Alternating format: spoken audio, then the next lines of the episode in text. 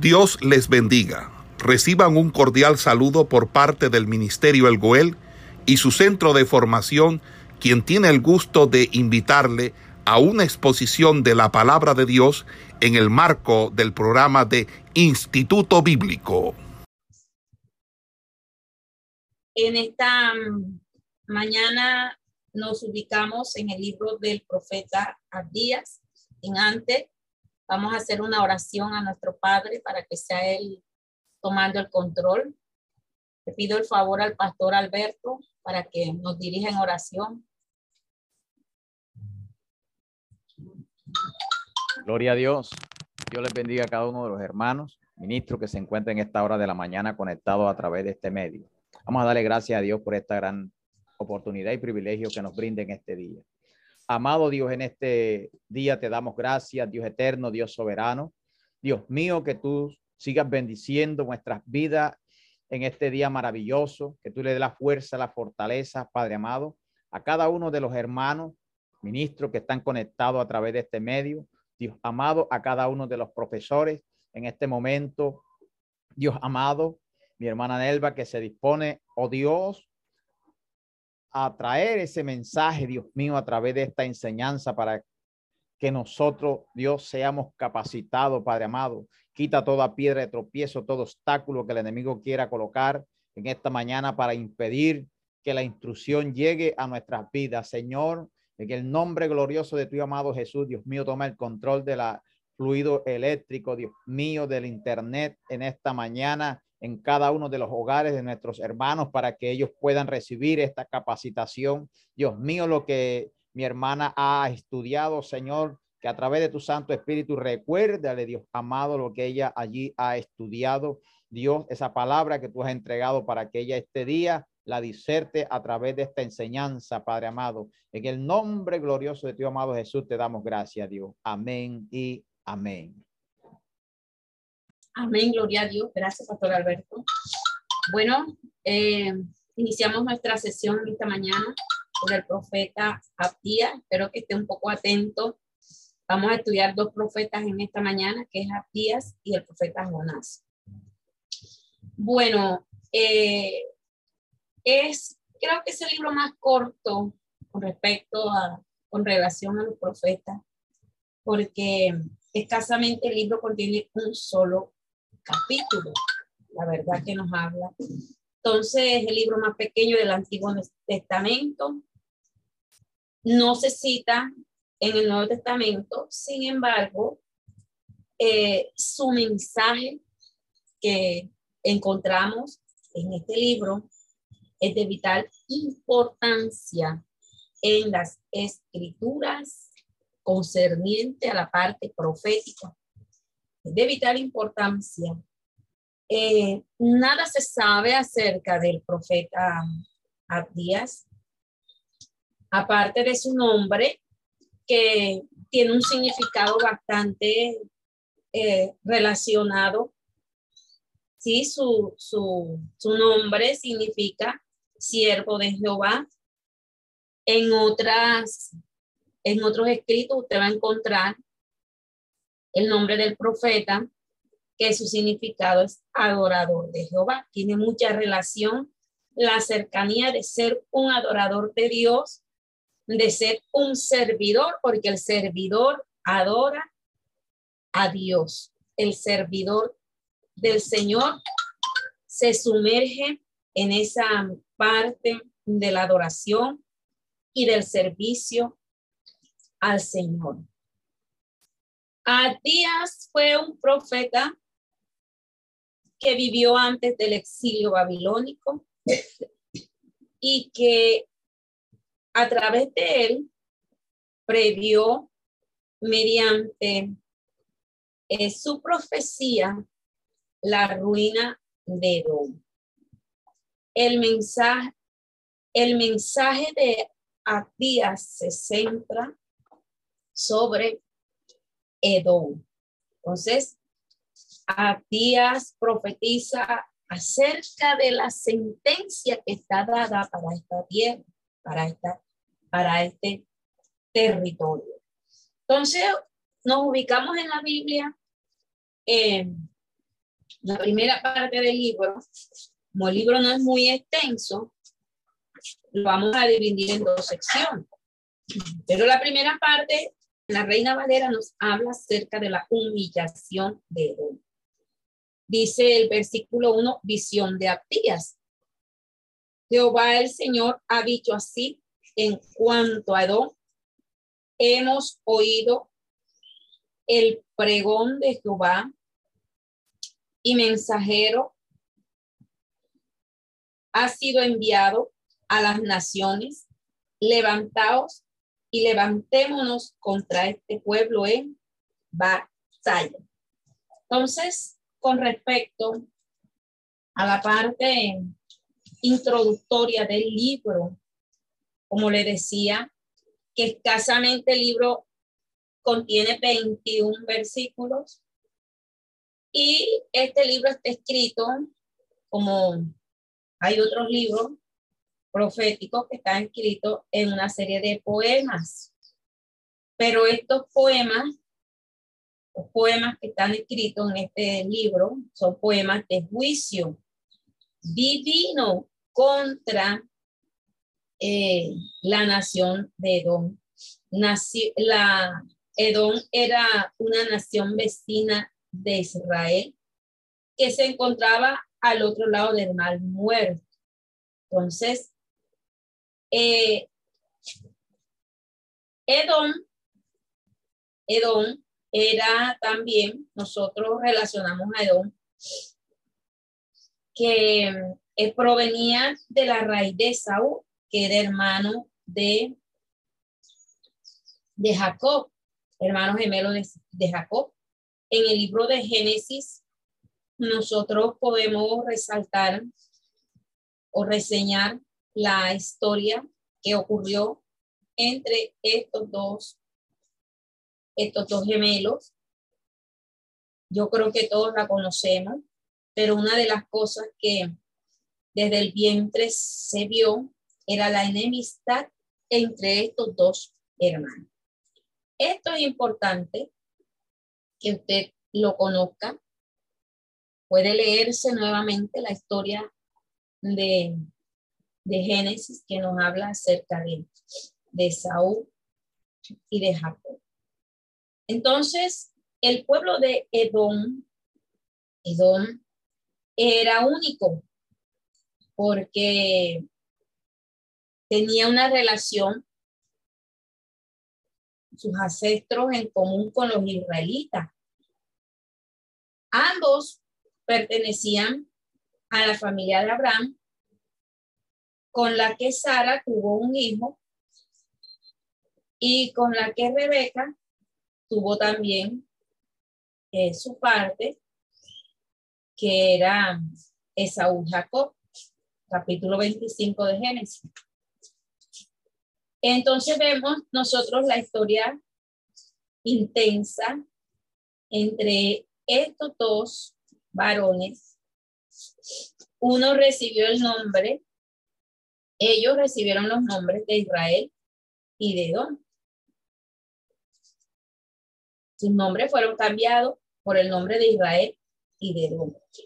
Entonces, eh, ellos se convirtieron, estos dos nombres, nos habla la escritura, era Esaú y, y Jacob, al convertirse en, en estos dos nombres que le acabo de dar, que era Israel y Edom, ellos se convirtieron eh, en los descendientes de esta familia que guardaba una estrecha relación entre Israel y eh, la relación que hubo con Abraham a lo largo de, del tiempo que pasó, Israel y Edom tuvieron una relación por, por, por mucho tiempo, pero ellos todavía compartían su relación con esos lazos familiares que le unían. Ese lazo familiar que más tarde fue traicionado y fue roto. Como le decía ahorita, que desde el vientre comenzó una lucha, una pelea, una disputa por uno querer ser el primogénito, por querer salir primero del vientre de la madre. Entonces, este lazo que fue traicionado y roto eh, son los trágicos eventos que relacionan eh, la caída de Jerusalén, como lo está viendo aquí el libro del profeta. Cuando Israel fue invadido, eh, quedó, quedó sumergido, quedó en estado, quedado allí por eh, Babilonia, y el pueblo de Edom quiso conquistar otras ciudades israelitas. Pero al momento de ellos conquistar, de, tomar, porque una de las cosas que caracterizaba a este pueblo era como el atrevimiento. Entonces,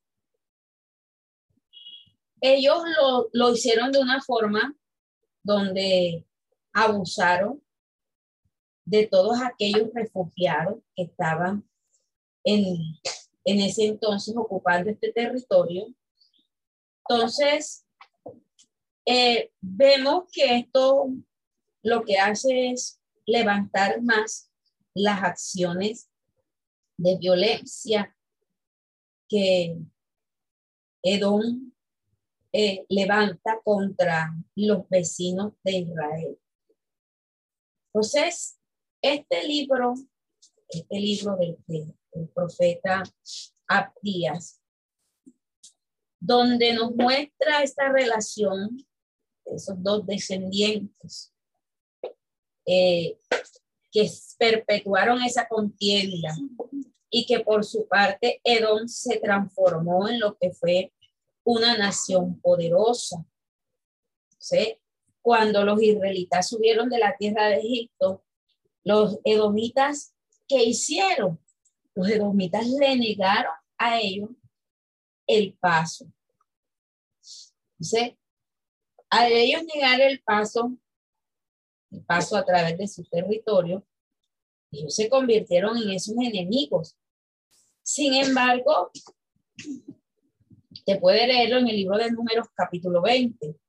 Sin embargo, Dios le ordena a Israel que tratara a Edom. Mire lo tremendo que este profeta nos relaciona con respecto a las enemistades que nosotros tenemos. Y eh, Dios le pide, a, le ordena, fue una orden, le ordena a Israel que tratara a Edom como a su hermano. Entonces, no obstante, se ve marcado el odio de Edom que afloraba sus su voluntad carnal que había en él, afloraba sus deseos pecaminosos que en él estaba. Entonces, no dando a entender que eh, la relación que ellos debían mantener era una relación espiritual. Entonces, Edom mantiene su posición de odio y de venganza contra esta nación. O sea, ahora, como su odio persistía, a día se levanta este profeta, se levanta el profeta Abdías para pronunciar el mensaje de Dios. Un mensaje, perdón, de juicio que vendría sobre los enemigos de, de su pueblo. Entonces, el libro, libro tiene dos divisiones del versículo 1 al versículo 14, usted ve ciertas acusaciones que se dan contra esta nación. Se dan contra Edom y también nuevamente vemos recalcada aquí que el juicio viene también contra los líderes. ¿Por qué viene el juicio? Vamos a leerlo aquí, el versículo 1, el versículo 2 hacia el 14. He aquí pequeño, te he hecho entre las naciones. Estás abatido en gran manera. La soberbia de tu corazón te ha engañado. Tú que moras en las hendiduras de las peñas, en tu altísima morada, que dices en tu corazón, ¿quién me derribará a tierra?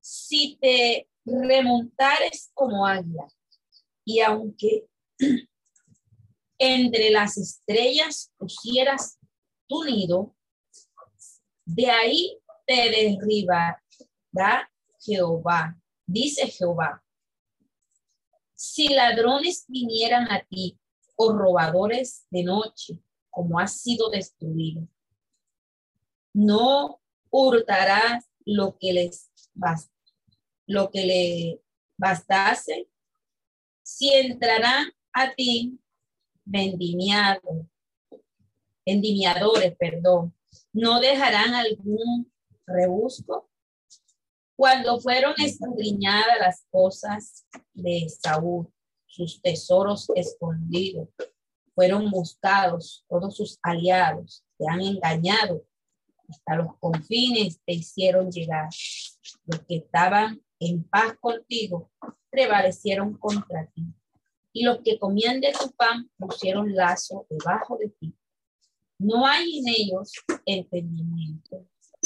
No haré que perezcan en aquel día, dice Jehová, los sabios de Perón y la prudencia del monte de Saúl. Tus y tus valientes, oh Temán, serán amedrantados, porque todo hombre será cortado del monte de Saúl por castigo. Por la injuria a tu hermano Jacob te cubrirá venganza y serás cortado para siempre. El día que estando tú delante, llevaban extraños cautivos su ejército y extraños entraban por sus puertas y echaban suerte sobre Jerusalén. Tú también eras como uno de ellos. No debiste tú haber estado mirando el día de tu hermano, ni el día de su infortunio, no debiste haberte alegrado de los hijos de Judá en el día en que se perdieron, ni debiste haberte jactado en el día de la angustia. No debiste haber entrado por la puerta de mi pueblo en el día de su quebrantamiento. No, no debiste haber mirado su mal en el día de su quebranto, ni haber echado mano a sus bienes en el día de su calamidad. Tampoco debiste haberte parado en las encrucijadas para matar a los que de ellos escapasen, ni debiste haber entregado a los que quedaban en el día de la angustia. Entonces, nos damos cuenta aquí, en esta primera parte, la primera del versículo 1 al 14, las acusaciones que hace el profeta con respecto a, a esta situación que desde un principio se veía marcada, que era, era, era una situación de enemistad, de pleito y de contienda. Una de las cosas que marcan aquí con respecto a esto eh, eh, es la acusación que se da y es el orgullo de Edom. Dios al orgulloso y al altivo lo mira de lejos, no lo, no lo mira de cerca, porque son dos condiciones que hacen alejar a Dios de nosotros. El orgullo de Edom y la, autoexaltación, porque se creía la más fuerte, se creía la indestructible, que a pesar de esconderse entre las encrucijadas, entre las endijas de las peñas, ellos creían que ellos no iban a ser destruidos. Ellos estaban convencidos de que la ira de Dios no podía llegar y tocarles a ellos. Entonces vemos dos aspectos para nosotros ir deduciendo por dónde viene la caída, cuál es el juicio que Dios está enviando sobre estas naciones. Era uno el orgullo que había en ellos y el otro era la autoexaltación, porque vivían en rocas altas, en el desierto. Tenía esta relación, tenía estas dos, dos relaciones que son de vital importancia. Una nos lleva a mostrarnos en un sentido literal y la otra nos muestra una situación abordando aquí o llevando, usando eh, la idea metafóricamente.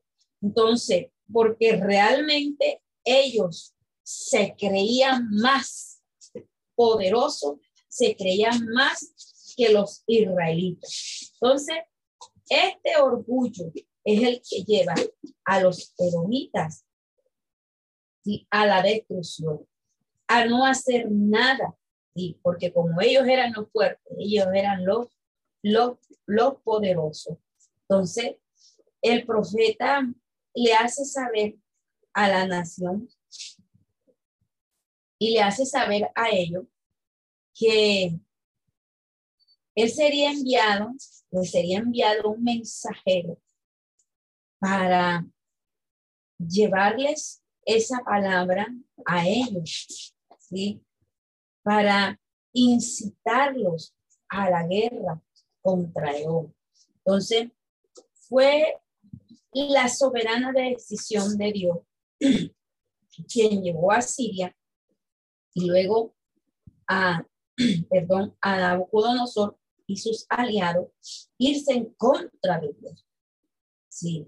Entonces, vemos aquí que eh, ellos en un momento se colocaron en una posición de no hacer nada. Cuando Babilonia vino en contra de no destruir a Jerusalén, ellos no hicieron nada para, para interrumpir este, esto que venía contra, contra Jerusalén, sino ellos lo que hicieron fue meterse también y participar en la destrucción de, este pueblo. Entonces, es, es allí cuando el profeta se levanta y cuando proclama eh, que de la misma forma como ellos habían hecho con Israel, así también se iba a hacer con ellos. En pocas palabras, se estaba estableciendo allí el, el, el juicio que ellos mismos habían establecido y habían condenado y se habían opuesto y así como ellos mismos habían hecho, con ellos iban a hacer lo mismo. Entonces, esto, esta caída, esta caída de Edom, caída de Edom, viene por su orgullo, viene por su prepotencia, viene por su altivez. Entonces, el Señor, el Señor eh, le dice a Edom que Él ha hecho pequeña entre las naciones. Y en gran manera se dice que también la ha hecho despreciada. Entonces, ¿qué en sí, en sí llevó a la caída de esta nación? Como decía, el orgullo de ellos los llevó a ser destruidos. Y no solamente el orgullo, sino ellos creerse, eh, ellos autoexaltarse, creerse autosuficientes, creerse más que todo. Cuando ellos se creen más que todo, están rechazando la ayuda de Dios, están rechazando la misericordia de Dios. En pocas palabras, están despojando a Dios, le están diciendo, no necesitamos de ti, porque yo puedo con mi propia fuerza, yo puedo con mis propios medios salir adelante, yo puedo acabar con todas las naciones que tengo a mi alrededor y yo ser eh, el líder, yo sé esto. Y esto diariamente lo vemos en nuestra vida cotidiana. A veces nosotros nos portamos de una forma orgullosa y prepotente y lo que hacemos es rechazar a Dios con nuestras actitudes y, y no le damos el paso para que Él haga de nosotros algo diferente, que cumpla en nosotros el plan que Dios trazó. Entonces, lo que ellos levantan, la destrucción de Israel, se devuelve hacia ellos. Entonces, otro punto, porque el versículo 15, versículo 15, también es un versículo claro. Hay dos divisiones. La primera división comienza del 1 al 14 y del 14 al 21. El versículo dice, porque cercano está el día de Jehová sobre todas las naciones, como tú hiciste, se hará contigo. Tu recompensa volverá sobre tu cabeza. Algo particular que vemos aquí, que vemos aquí en este, en este pasaje es, es que hay como una transición porque se viene hablando, se viene hablando de, de Edom, pero ya aquí el profeta este, cambia, como una, un pincelazo que nos va a introducir a otro porque venía el juicio sobre, sobre la nación de Edom, pero aquí ya aquí lo está profundizando y lo está llevando hacia otro hacia otro entorno, hacia otra parte, porque el versículo 15 apunta de que viene el día del juicio. Cambia ahora el profeta a hablar del día del Señor. Habla de que el día del Señor está cerca, que el día del Señor, además de que está cerca, está sobre todas las naciones. O sea, ahora cambia de do y este juicio se traspasaría a todas las naciones. Todas las naciones serían, eh, llevarían también parte del castigo de lo que viene. Entonces, eh, de los versículos, de los versículos 16 hacia el 21, viene eh, una parte importante que el libro nos enfoca. Entonces, una de las cosas que vemos aquí es que el enfoque es desviado para anunciar hacia todas las naciones el día del Señor. Naciones orgullosas que estaban trabajando o estaban actuando de la misma forma como lo estaba haciendo Edom. Entonces, dice las escrituras que de manera que vosotros bebisteis de mi santo, en mi santo monte, beberán continuamente todas las naciones, beberán y engullirán y serán como si no hubieran sido. Mas en el monte de Sión habrá un remanente que se salve, y será santo, y la casa de Jacob recuperará sus posiciones. La casa de Jacob será fuego y la casa de José será llama. La casa de Saúl estopa y los quemarán y los consumirán. Ni a, ni a un resto quedará de la casa de Esaú, porque Jehová lo ha dicho. Y los hijos del Negev poseerán el monte de Saúl, y los de la cefala a los filisteos poseerán también los campos de Efraín y los campos de Samaria y Benjamín a Galat. Y los cautivos de este ejército de los hijos de Israel poseerán lo de los cananeos hasta Sarepta y los cautivos de y los cautivos de Jerusalén que están en Sefarat poseerán la ciudad de Entonces, vemos aquí en esta última parte que nos muestra el profeta, era la relación que tiene eh, la destrucción, la destrucción que vendría, pero marcado ahora para toda una nación. Entonces,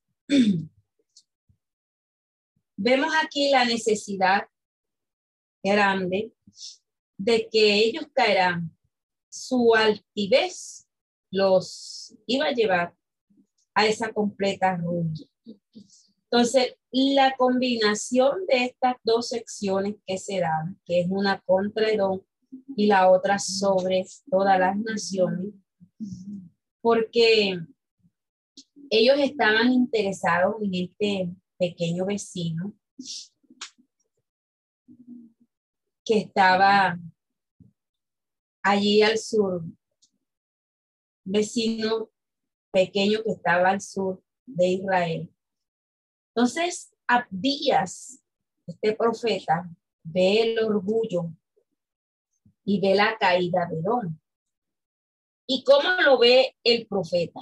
El profeta lo ve manifestando ese día, ese día de juicio que vendría, ¿sí? porque aquí abandona el tema de la descarga de la ira de Dios y a día se va transportando como por el Espíritu de Dios a ese día de, ese día de gran juicio en todas las naciones.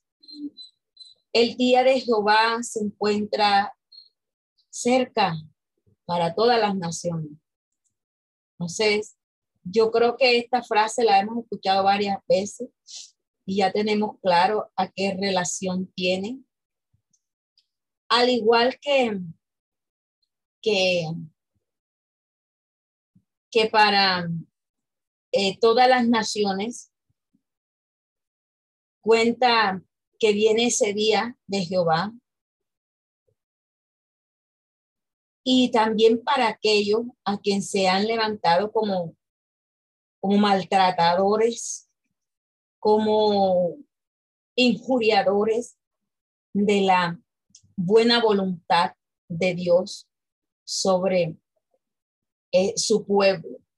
Entonces, ahora se manifiesta la salvación de Jehová, porque lo que se está mostrando aquí es que el juicio que vendría, además de estar mostrando de que vendría un juicio, el juicio de Dios no es la última, el recurso que Dios tiene.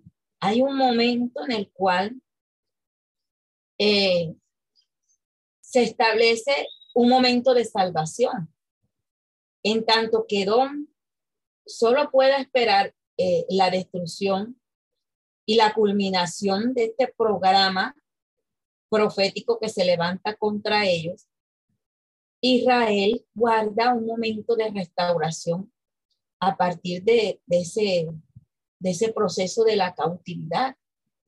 Entonces, es lo que aquí en, en la última parte el profeta habla, de que la casa de Jacob ocuparía entonces sus posesiones, ocuparán completamente aquellas provincias y ocuparán aquellos territorios que de verdad a ellos le pertenecían en, en aquella época que fue de grande expansión de, de la monarquía de Israel.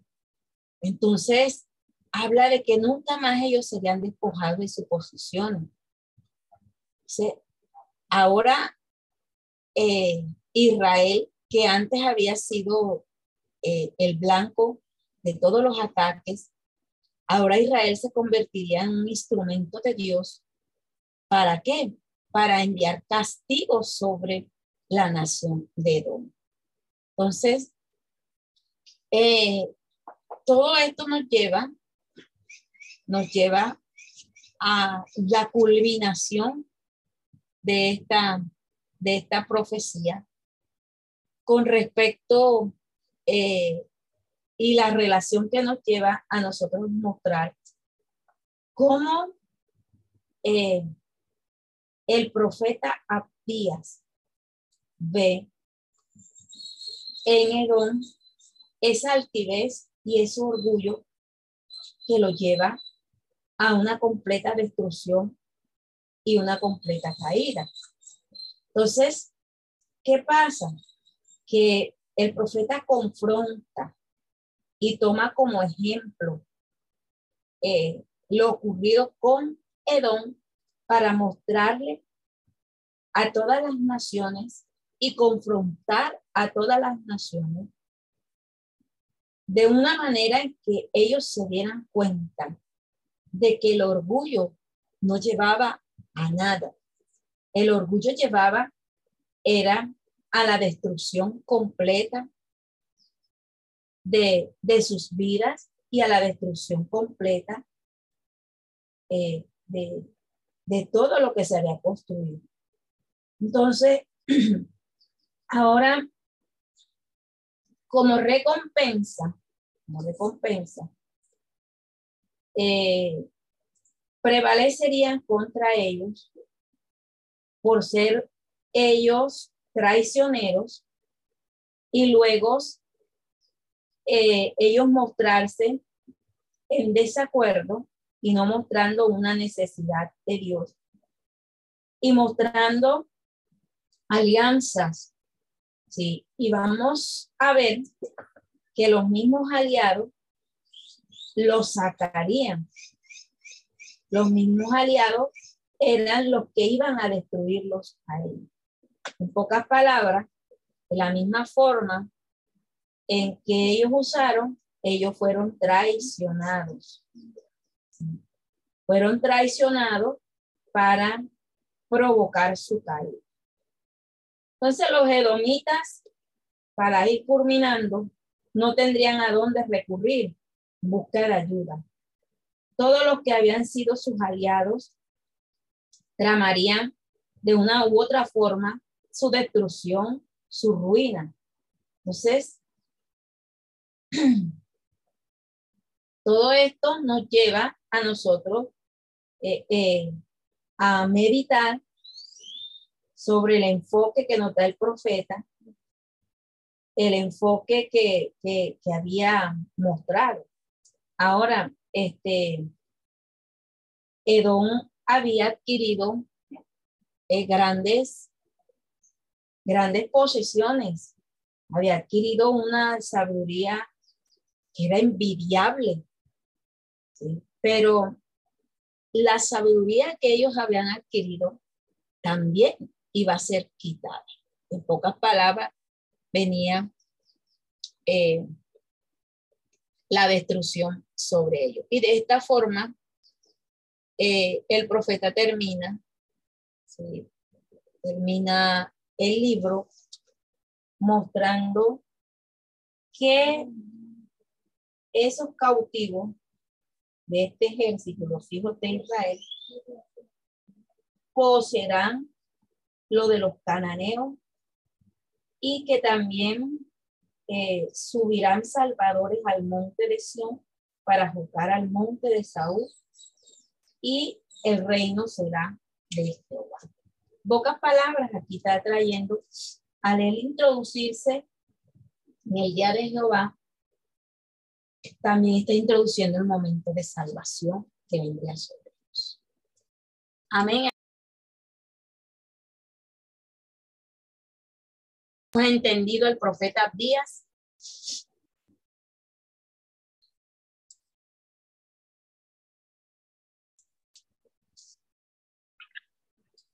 Libro del profeta Jonás.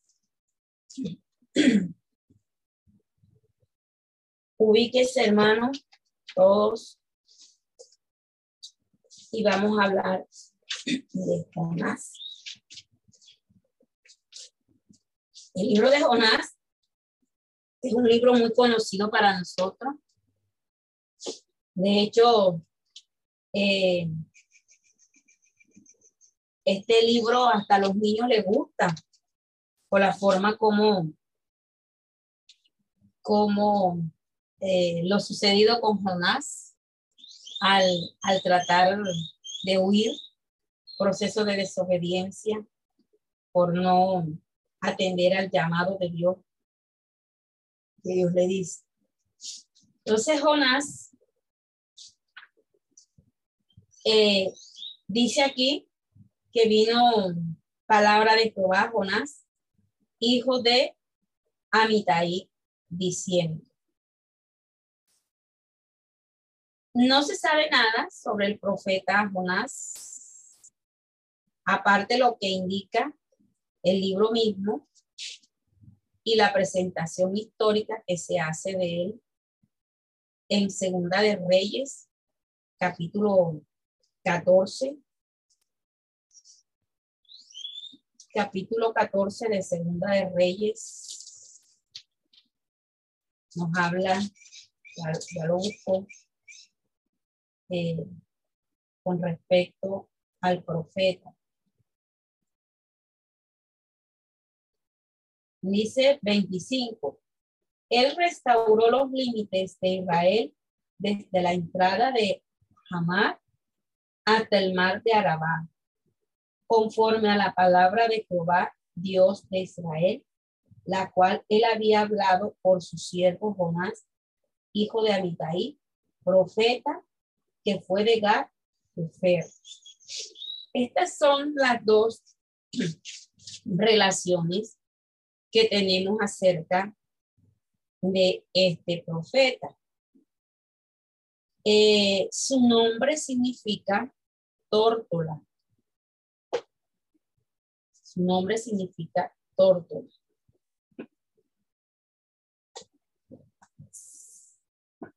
El libro también nos habla,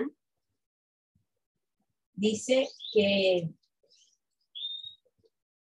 cuando el párrafo que nos habla aquí en Segunda de Reyes afirma que el rey Jeroboam II restauró algunos territorios de Israel de acuerdo a lo que está citando con la profecía de Jonás. Eh, no es como esta afirmación concerniente al cumplimiento de esta profecía no nos proporciona a nosotros ninguna clave segura respecto al momento en que se hizo, ni tampoco en lo concerniente a la época del ministerio de Jonás. Entonces, eh, se sabe, como leímos ahorita, que el hogar del profeta se encontraba en Gad, Jefer de Zabulón, al norte de Nazaret. Entonces, eh, yo creo que el mismo libro, mismo libro de Jonás es suficiente para nosotros darnos una descripción clara respecto a la vida y respecto al carácter de este profeta que para algunos estudiosos ha sido muy debatido y para otros ha sido muy señalado porque vemos en el carácter de Jonás un hombre terco, un hombre desobediente, ¿sí? Algunos caracterizan a este libro como un libro bastante señalado por la conducta de Entonces, de Jonás, dice aquí la escritura, que Dios le hace un llamado al profeta. Dios está observando que había una necesidad. Algunos relacionan al profeta con aquellos que huyen de sus responsabilidades, aquellos que abandonan la obra de Dios. Vemos en la historia de Jonás que es un profeta rebelde que odia a Dios. ¿Por qué lo odia? Por el amor que Dios tiene hacia sus, hacia sus enemigos. Porque los ninivitas en cierta manera eran los enemigos de él. Jonás es único entre los profetas del Antiguo Testamento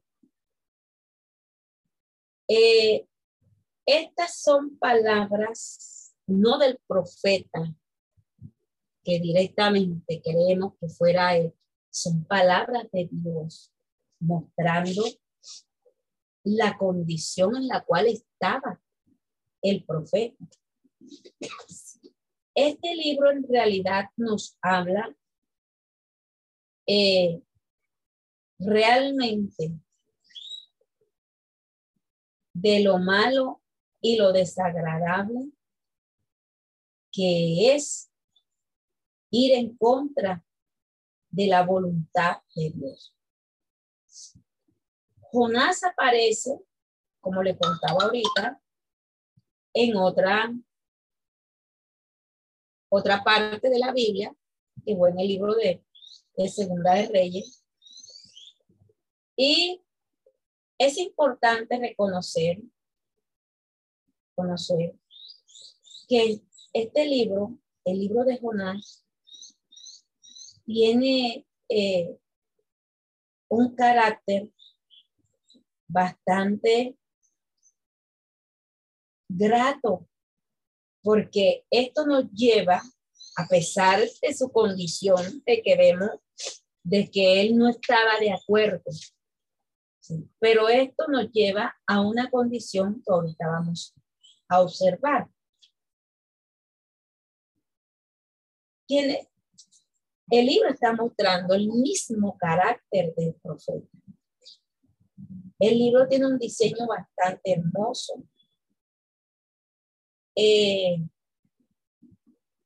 el libro muestra en los capítulos 1 y 3 donde está contando la historia de él y que eso es, es introducido con el rechazo que hace a lo que Dios quería de verdad establecer en él. Entonces, está realmente relacionado de historias vividas, de personas que en momentos hacen lo contrario de lo que Dios les manda hacer. Jonás es el tipo de persona que no tiene en cuenta la condición de pecado de, de otros, porque realmente eso es lo que, lo que, lo que vemos aquí. Entonces, eh, la historia de Jonás comienza comienza Dios eh, comunicando a Jonás una tarea y la tarea era ir a predicar en la capital del imperio asirio. Sí. Eh, este lugar se había convertido en el amargo y enemigo de Israel. Entonces, vemos que en el capítulo 1, Dios le da una orden. Él rechaza esta orden y hace lo contrario a lo que Dios le manda hacer. Le dice que vaya a Nínive, aquella gran ciudad, y que pregonara el mensaje de salvación. Pero nosotros vemos que Jonás no se va para Nínive, sino que toma un barco y se va en dirección a Tarsis, creyendo que se podía esconder de Dios, creyendo que él podía escapar de la mano poderosa de Dios. Resulta de que él va y se introduce en el barco y eh, se va y se echó a dormir. Es lo que nos, nos cuenta aquí. Y se levanta una gran tormenta, una gran tempestad en el mar. Y esta tormenta hace de que aquellos marineros, vemos tres personajes en esta historia. Jonás, los marineros, Dios obrando en la vida de él vemos que él se introduce hacia el fondo del barco tratando de esconderse y dejar que las cosas pasen. Se levanta esa gran tormenta y todos aquellos hombres estaban, clamaron a su Dios para que eh, no perecieran en el mar, ser destruidos.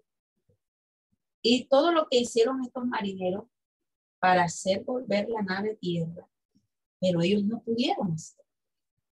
Entonces, vemos aquí una muestra vivida que para, parece para nosotros eh, un acto de como muchos interrogantes, ¿cómo así que, que este es un profeta que Dios llama, que Dios levanta para llevar un mensaje y este, que lo más lógico de los profetas que hemos visto es, es hacer lo que Dios les está mandando. Aunque la palabra sea dura, aunque los momentos fueran difíciles en cualquier nación o, ciudad donde ellos hubiesen sido enviados a, a llevar el mensaje, ellos tenían era que obedecer. Pero vemos aquí una condición en que este varón eh, se para en su posición, ¿sí? Y eh, vemos la condición de que no querer ir. Ahora, una pregunta que nos hacemos es que ¿por qué huye Jonás? Porque Jonás tenía miedo. ¿Sí? Porque a Jonás le caían mal los ninivitas. Entonces, todas estas preguntas retumban en, en, en nuestra mente. Entonces, Todavía con todo esto, el hombre de Dios intenta huir de Dios y, y Dios envía esa gran tormenta. Y los marineros eh, usaron algo. Bueno, ya todos se, aclamaron a su Dios. Falta solo uno. ¿Quién falta? El que está allá abajo. Y lo levantaron. Entonces, este, tomaron a Jonás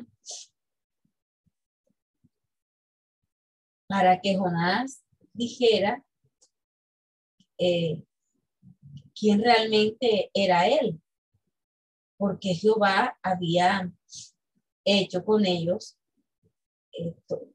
estas cosas. Y dice que tomaron a Jonás, ¿sí? porque Jonás creía que eh, él se iba a salvar. Y él sabía completamente que la tormenta se había levantado, era por él.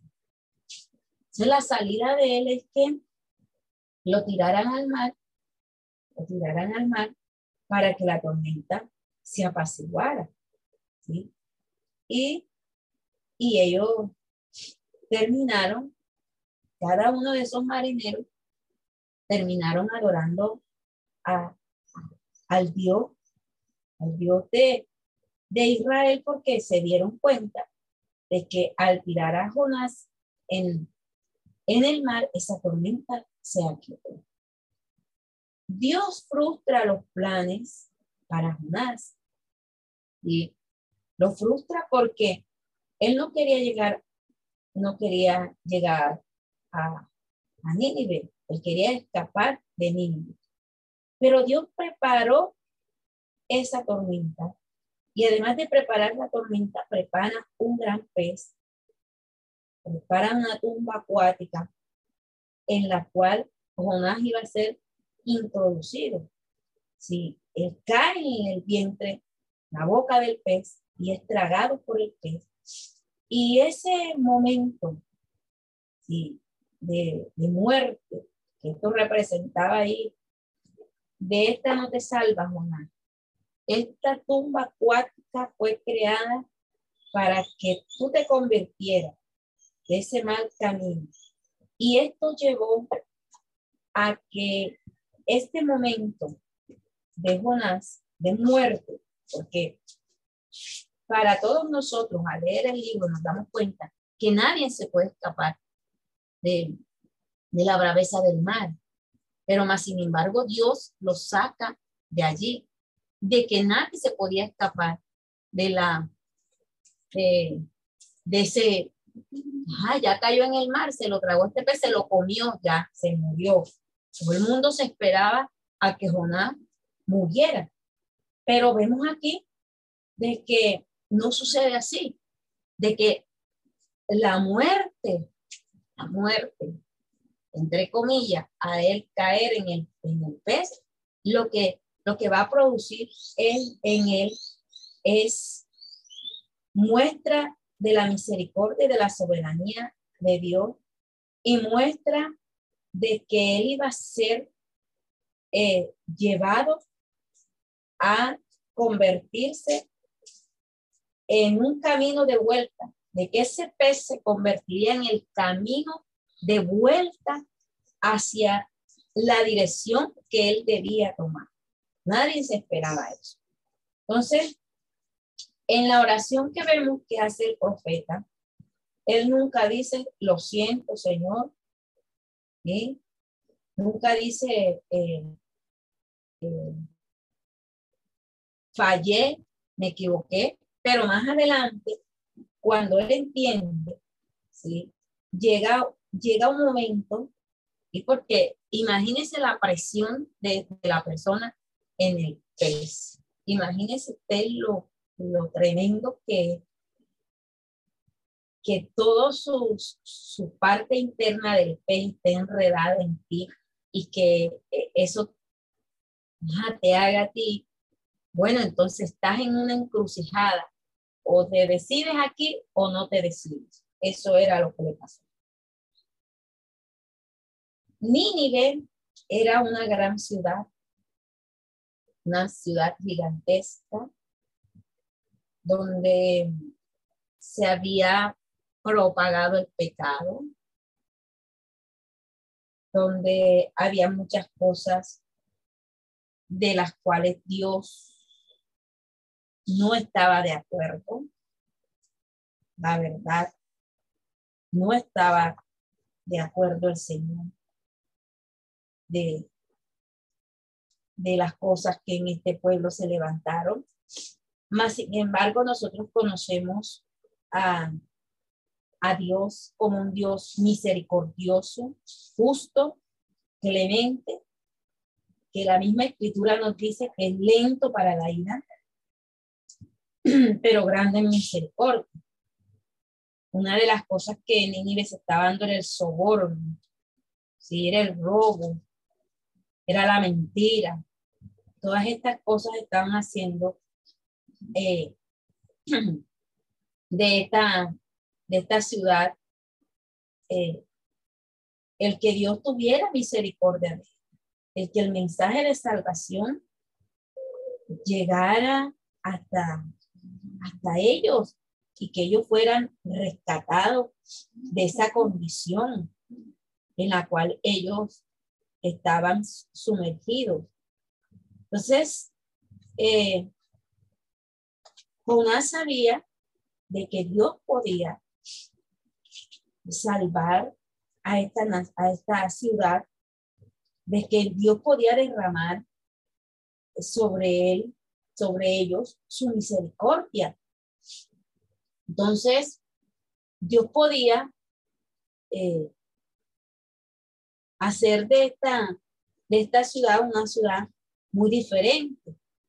Entonces, vemos aquí que la mayoría de las de los, de los casos que se dan se produce un arrepentimiento, si es verdad.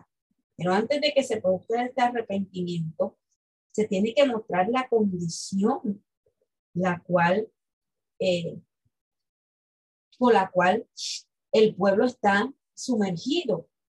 Ahora, Nínive sería arrasada. Ese el mensaje que Dios le manda a Jonás de la destrucción que vendría, que vendría eh, sobre esta ciudad. Entonces, vemos en la primera oración, en la primera parte, en la primera parte del libro, que nos habla con respecto a, a ese arrepentimiento. La oración de Jonás en el capítulo 2 nos habla de que él oró en el vientre del pez. Dice que la angustia, lo habla aquí de angustia porque él estaba atravesando un momento bien duro allí. En la angustia lo invocó eh, y Dios le oyó. Y él reconoció aquí de que había sido Dios el que, el que le había enviado a Vemos también otra condición acá, es del arrepentimiento. Arrepentimiento que viene marcado, ¿sí? Sobre ello. Entonces, una de las cosas en particular aquí que no se menciona con respecto es al pecado de Nínive. Y otra cosa que no se menciona es cómo responder ante esta, ante esta situación. Y qué era lo que Dios estaba llevando a cabo con todo esto que estaba aconteciendo. Entonces, eh, lo que, los que han hecho mal, no hay mención o cómo ellos debían responder de quién lo destruiría. Ni Dios, de esta forma como se lo estoy diciendo, es mencionado en esta parte. Entonces, Jonás no hace ningún esfuerzo, sea cual sea. Su motivo del plan no funciona de la misma forma que Dios quiere que lo haga. Porque predicas un mensaje y el mensaje que llega a él no es un mensaje que fuera eh, sola, solamente la expresión que Dios le manda a decir. Dios le dice, levántate en el capítulo 3, ve a Nínive, aquella gran ciudad, y proclama en ella el mensaje que yo te Se levantó Jonás, fue a Nínive conforme a la palabra de Jehová. Era Nínive ciudad de gran extremo, de tres días de camino. Comenzó Jonás a entrar por la ciudad, camino de un día, predicando, diciendo, de aquí a 40 días Nínive será destruida. Ese era el mensaje que Jonás llevaba al, a esta ciudad. Si usted observa el mensaje directamente, o sea, la gente se da cuenta, ¿no? El mensaje no tiene como que ninguna solidez, ninguna forma en la cual de verdad el pueblo, Dios mandaría, Dios estaba mandando un juicio, pero porque él dice en 40 días, Nínive debía, debía arrepentirse. Y si no lo hacía, sería destruida. Pero solo con estas palabras, no el hecho de que eh, fueran tan, tan elocuentes ni fueran tan, tan llamativas, los hombres de Nínive, al escuchar esto, ellos comenzaron a meditar, ellos comenzaron a reaccionar. Y no solamente ellos, sino que el rey en ese momento está y los animales. Dice, llegó la noticia hasta el mismo rey de Nínive y se levantó de su silla, se despojó de su vestido y dice la escritura que él se vistió de silicio, se cubrió de silicio y se sentó sobre ceniza. Y además de eso, tan tremendo es esto que el mismo rey comprende de que Dios había obrado en completa soberanía con él y hizo anunciar en Nínive por mandato del rey de su grande que hombres, animales y bueyes, ovejas no gustasen cosa alguna, no se les diera alimento ni bebieran agua. En pocas palabras, los mandó a ayunar, los mandó a arrepentirse, sino que se cubrieran de silicio, hombres y animales, y clamaran a Dios. Esto fue lo que hizo que eh, eh, el profeta eh, observara también, aunque todavía aquí su corazón está un poco, un poco endurecido, porque lo que viene en el capítulo 4 nos muestra de que este profeta todavía tenía su obstinado corazón, el vivo deseo de castigar a sus enemigos y no, de no levantar sobre ellos la misericordia y la bondad de Dios. Entonces, el mismo rey manda que se haga esto. Manda que ellos clamen a Dios fuertemente y que se convierta cada uno de su mal camino, de la rapiña que había, que hay en sus manos. Dice, el versículo 9 y 10 del capítulo 3. ¿Quién sabe si se volverá y se arrepentirá Dios y se apartará de se apartará del ardor de su ira y no pereceremos? El rey fue bastante sabio en mandar a, a, que el pueblo se arrepintiera y que reconociera de que, de que Dios les estaba dando a ellos una oportunidad. Entonces, vemos que por segunda vez, segunda vez, eh, se viene eh, la palabra de Dios para ser pregonada, para que Dios les perdonara y no los destruyera. ¿sí?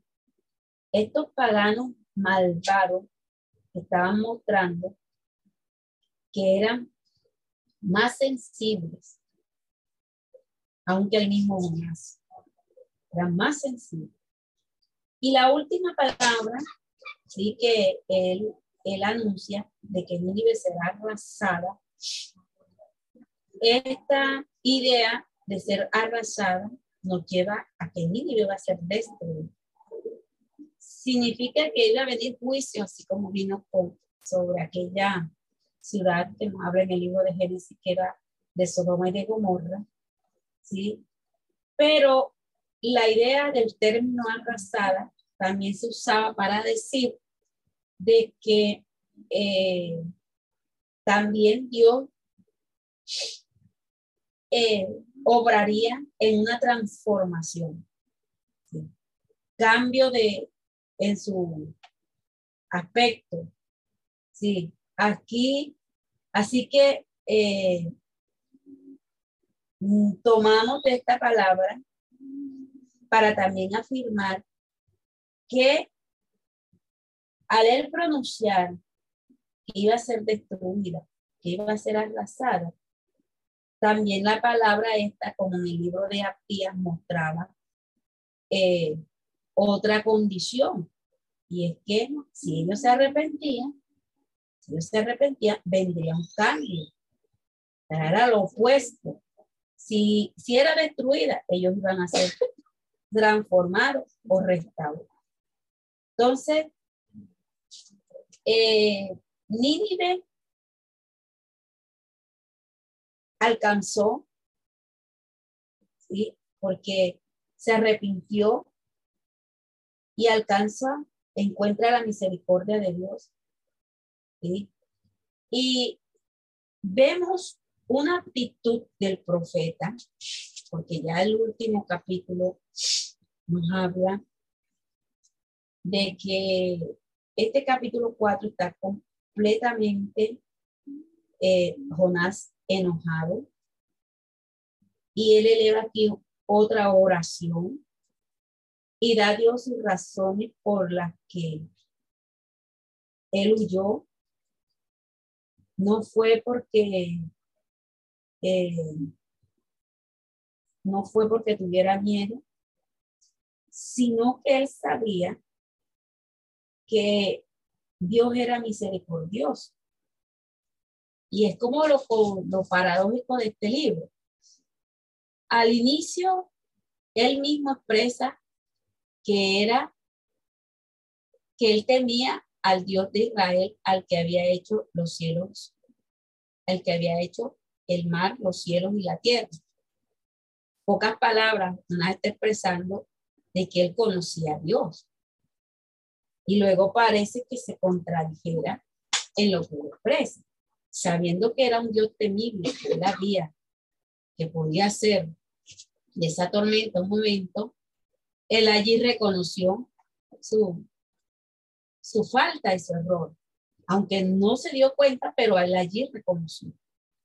Y acá en esta, en este último, en esta última frase, entonces él, está mostrando también de que Dios es un Dios compasivo y, y que él encontraría una manera de perdonar a esos ninivitas. Entonces, Jonás, Jonás pide a Dios para que, para que él se muera. Sí, porque el profeta, sinceramente, este, desea morirse antes que él perdone a sus enemigos. Jonás desea morirse. Y qué cosa tan tremenda vemos en este caso. Pero Jonás, eh, vemos que a pesar de su enojo, el enojo de él es justificado, Jonás ignora de que eh, y él se va a las afueras de la ciudad y pensando de pronto de que lo que iba a suceder, ver lo que iba a suceder con los ninivitas, se arrepintieron, ¿sí? Y terminaron, eh, después de todo, he agarrado de la misericordia de Dios. Entonces sucede de que Dios levanta una planta para darle sombra a Jonás y esto lo hace a él en un momento sentirse un poco feliz. Dios envía, además de un gusano para comerse a la planta. Así que Jonás eh, pierde la sombra, luego viene el calor abrasador sobre él nuevamente y eh, su enojo se prolonga y eh, estas son las últimas palabras.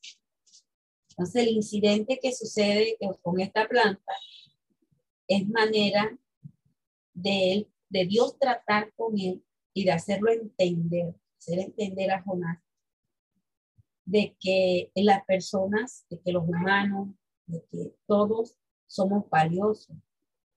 Y que eh, así de esa misma forma como Dios establece esa condición de misericordia y de bondad sobre mí, eh, era para alcanzar a, toda, a todos los humanos. Dios eh, mostrando su misericordia con sus enemigos, mostraba la grandeza de la salvación. ¿Sí? Eh, el libro quiere lo que en realidad nos muestra el mensaje de Jonás es llevar al es llevar al, al, lector a que él se enfoque, a que él se, se, se, se llegue. Lo que queremos, se quiere mostrar con este libro es que usted se incomode y las preguntas de Dios que se están haciendo, no las hagamos nosotros como lectores. Entonces, una pregunta que vemos es que, es que nos parece a nosotros bien que Dios ame a nuestros enemigos. Este libro nos, nos, nos pone como en un espejo a nosotros a nosotros mirarla con, a nosotros mirar la condición, la condición de que, de que Jonás tiene y mirar la condición de esta humanidad que también está perdida y que necesita de la gratitud de nuestro Dios. Porque Dios ama a sus enemigos y porque también eh, ama a todos aquellos que, que quieren de verdad mostrar una condición de cambio. Entonces, esto se convierte en la nueva de la misericordia de Dios que, que debe a nosotros eh, mostrar la parte compasiva y no la parte egoísta, porque todos necesitamos de la salvación de nuestro Amén, mis hermanos.